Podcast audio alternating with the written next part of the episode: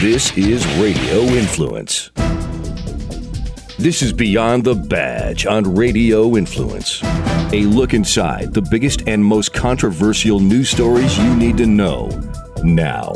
One of the country's most relied upon law enforcement analysts, Vincent Hill.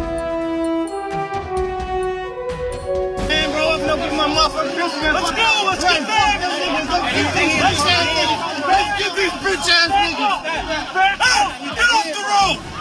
Off the road. Fuck you. Fuck that nigga, dude. Real talk. Anybody touch me, dude, they slammed on his fucking ass. Hey, good evening and welcome to Beyond the Badge. Of course, I'm your host, Vincent Hill, coming to you from Atlanta, Georgia. What you just heard was some sound from this past Sunday up in Milwaukee, Wisconsin, a city that I know pretty well. I graduated high school there. I've spent a few years there, my junior and senior year.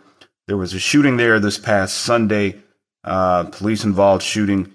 And of course, everyone is automatically saying it's racial, it's unjustified the whole propaganda that we always hear. And you heard uh, in that clip, you heard someone say, Hey, I'm going to get my pistol.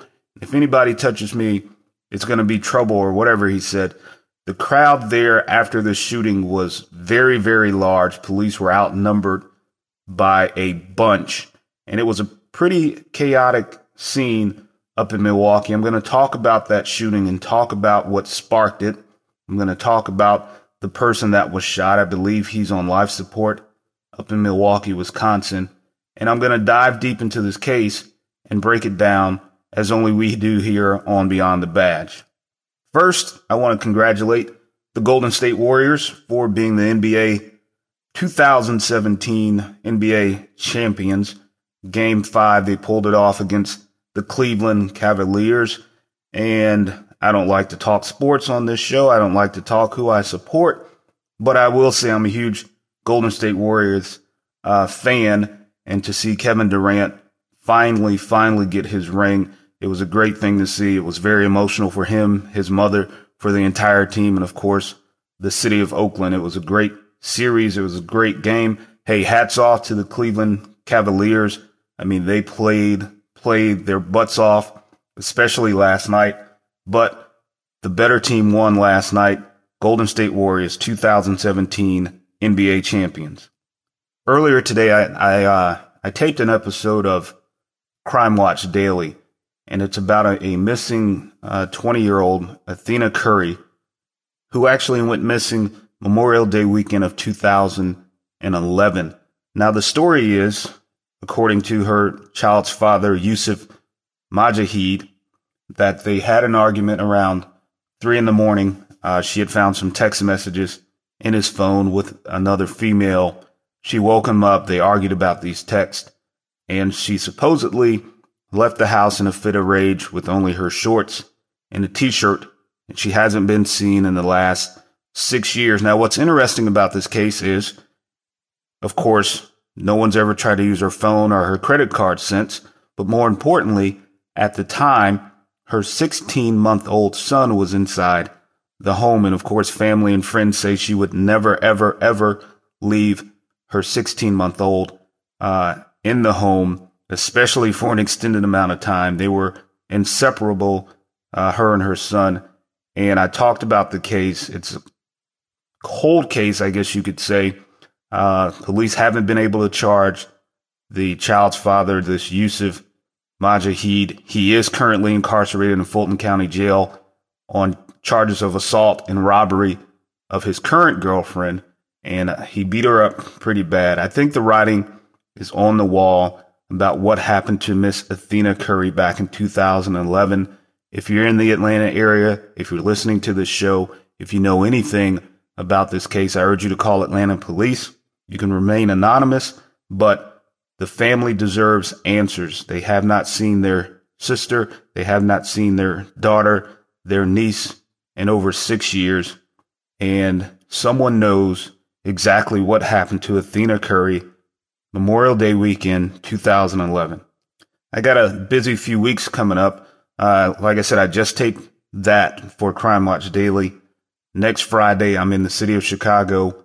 I'm taping uh, for TV One, the show called For My Man. It's a crime show, and it basically talks about women who have committed crimes and killed in the name of love. And I'm talking about a, a case that happened a few years ago uh, where a couple had carjacked this young lady, and she ended up dying. Of course, uh, both were convicted uh, and charged with her murder.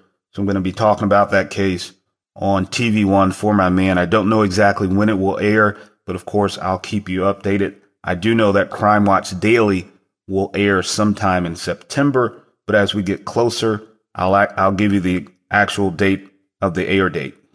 All right, let's take it out to Milwaukee. And again, this is a city I know quite well. Even when I graduated there way back in 1991, I know there were gangbangers, there were thugs, there were people that ran from the police. Policing, even back then in the city of Milwaukee, was a tough job.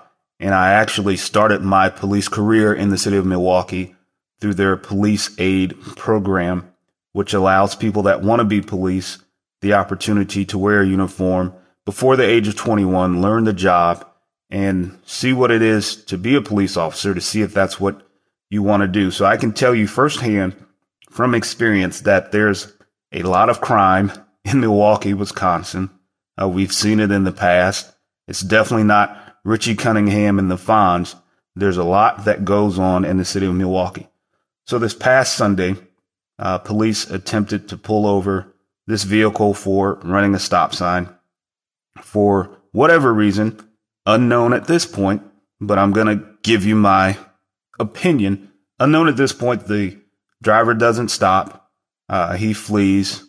And as you can hear from the commotion, apparently he got shot by police.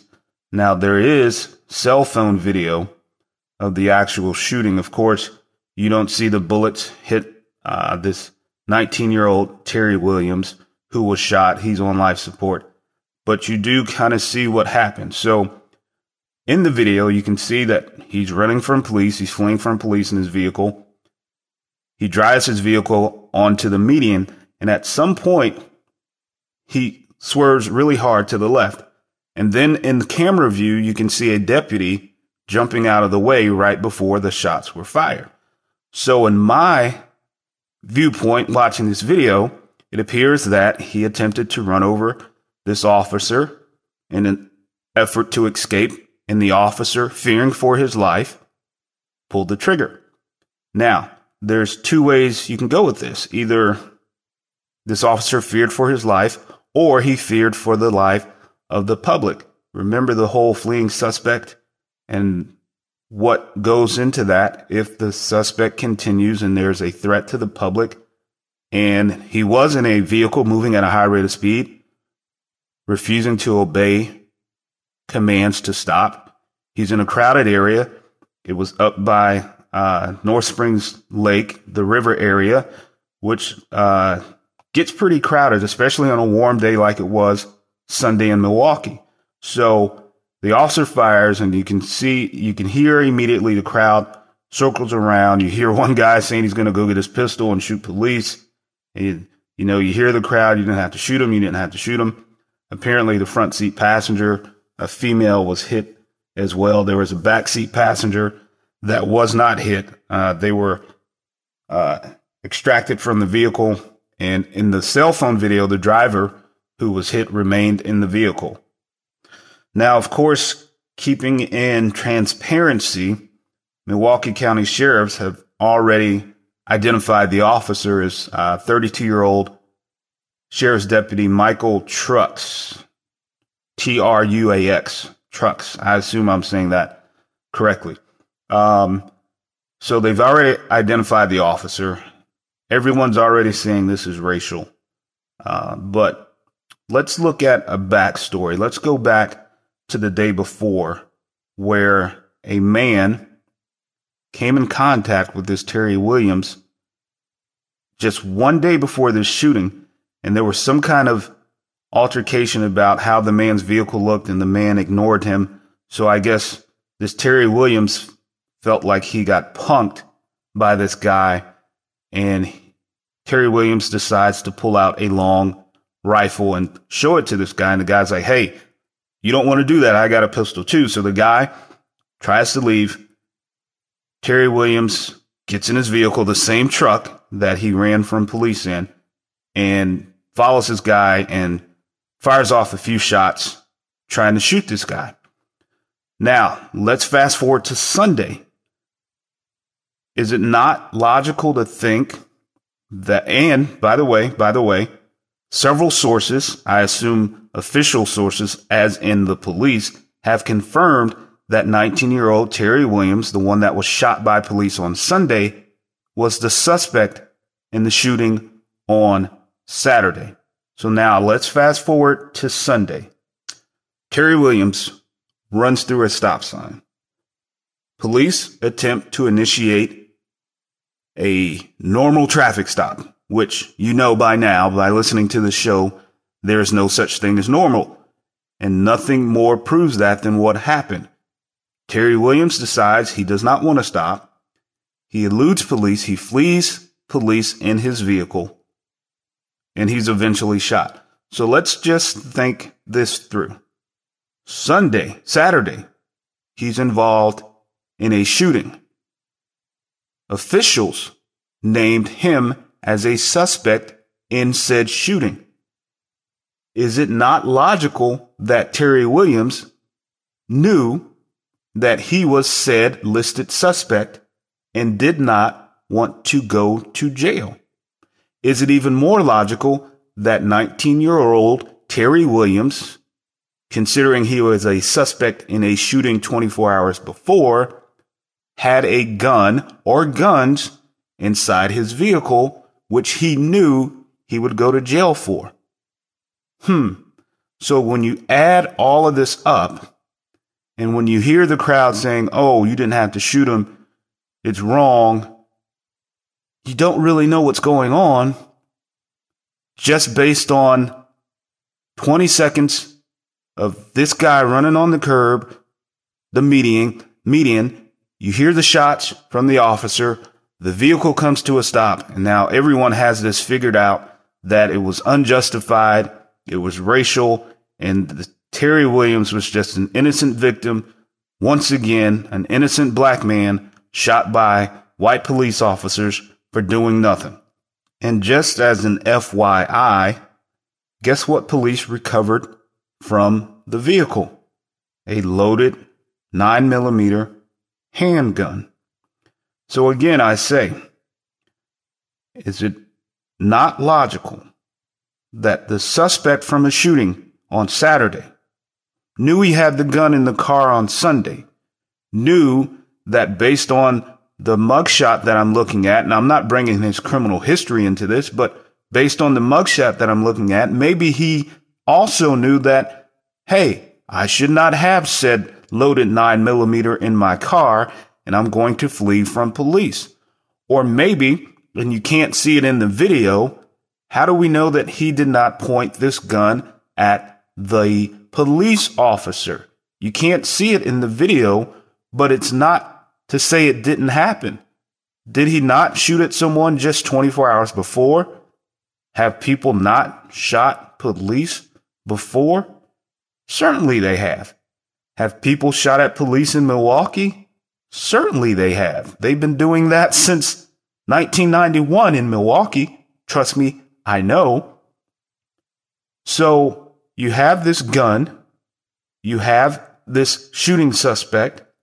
You have an officer that fired at said shooting suspect, and automatically people are just saying it's racial because the officer happened to be white.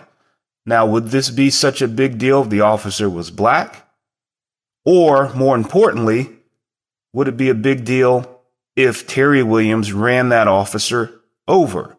Or if he shot that officer? Would the crowds have gathered then? Would there be marches and protests at the lakefront in Milwaukee, Wisconsin, if the officer was hurt? Or if officers were hurt? Or if Terry Williams continued to flee and he ran over a little kid that was at the lakefront? Would there be protests there? Now, remember, protection of the public. The lakefront in Milwaukee is a very busy, busy area, especially when it gets warm out. I know I used to go there. There's kids out, there's families out, everybody's out. So you got this vehicle traveling at a high rate of speed, eluding police, creating a danger to the public. But none of that is a big deal. The only big deal is that according to everyone that was there and everyone you hear in the video, Terry Williams didn't deserve to be shot. That's the only thing that matters. Terry Williams didn't deserve to be shot. No one is seeing the bigger picture. No one at that exact moment knew that Terry Williams was a suspect in a shooting the day before.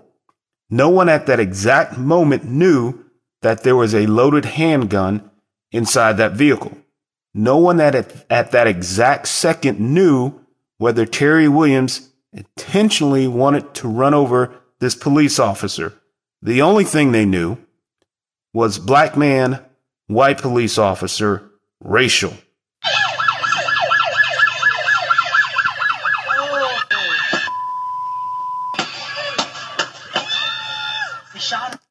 Eight seconds.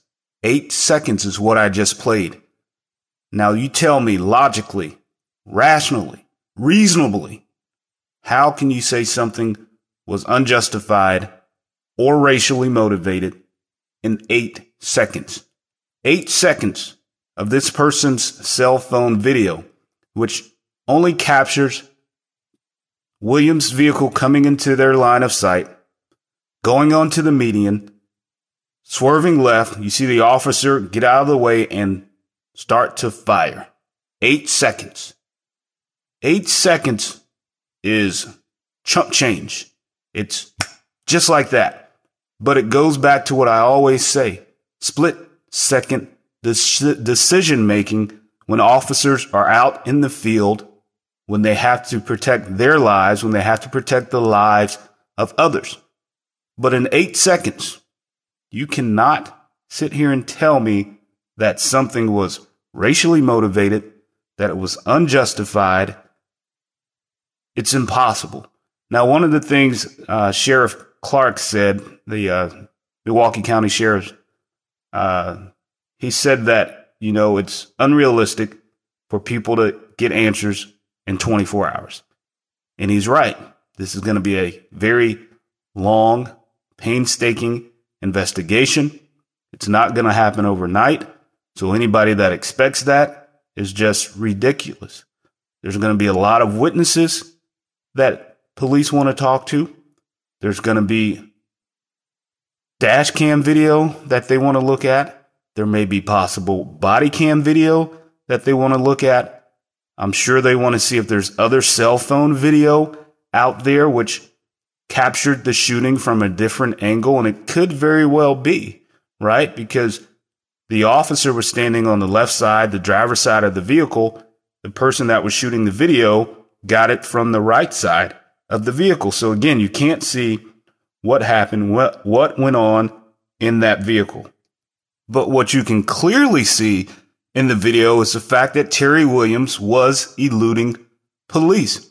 And that's what this case is going to boil down to when they start the investigation, when and if this goes to court, if they charge this officer, what led to the point of escalation, the point of deadly force. And again, from my vantage point, Terry Williams did swerve the vehicle quite hard to the left. I don't think it was to avoid, me personally, was to avoid hitting the van that was to his right. I think it was to go after the officer, to run over the officer. And if that is shown and then that is proven in a court of law, then you're going to see the officer being found justified in his actions because you have that split second. You have what a reasonable officer would consider a threat against his life. Remember the imminent threat of serious bodily injury or death.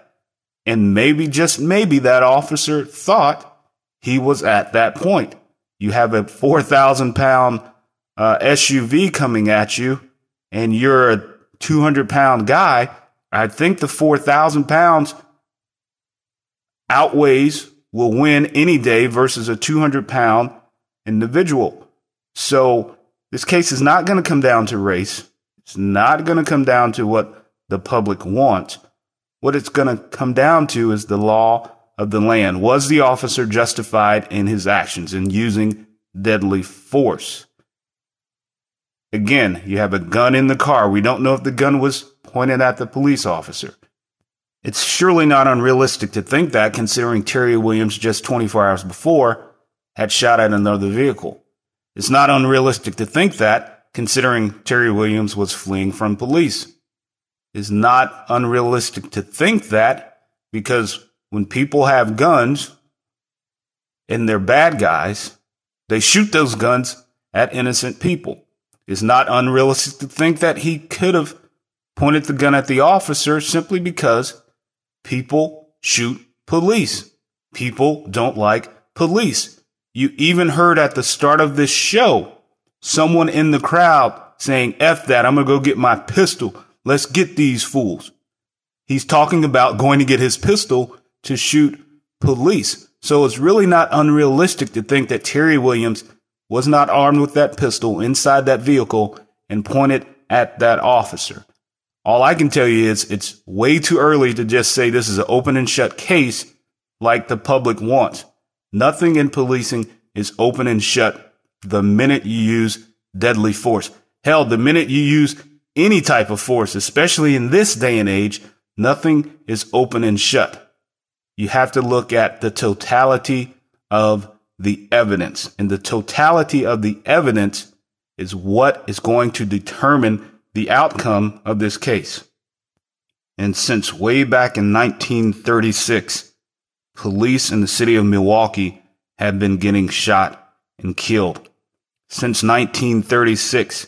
Now keep in mind, this is way before Black Lives Matter and way before all of these riots and protests and social media that we see today. 1936 police in Milwaukee have been getting shot and killed. So again, it's not unreasonable for that officer, Officer Truax, to believe that he was in imminent danger. It's not unreasonable to think that Terry Williams did not point his gun at this officer. There's a loaded gun inside a vehicle that was last seen shooting at someone else. You have an individual who has a history of shooting guns at people. It's not unreasonable to think that he did not do that on Sunday. And let's not forget, it was Terry Williams' actions on Sunday that ultimately led to his shooting. You stop the vehicle at a traffic stop. Police may or may not find the gun, right? If you have your license, your registration, you comply with the officer, it may turn out to be a normal traffic stop. But when you flee the officer and you flee into a crowd of people where you can hit someone and you turn your vehicle in a way that appears threatening to the officer, the outcome was based on Terry Williams' actions alone. All right, I'm just about out of time. I appreciate you listening tonight. Again, Crime Watch Daily, Athena Curry, 20 year old mother missing since May 27th, 2011. Again, if you're in the Atlanta area, if you have any information, I urge you to call 404 546 2511. You can remain anonymous, but this family deserves answers. Her seven year old son deserves answers.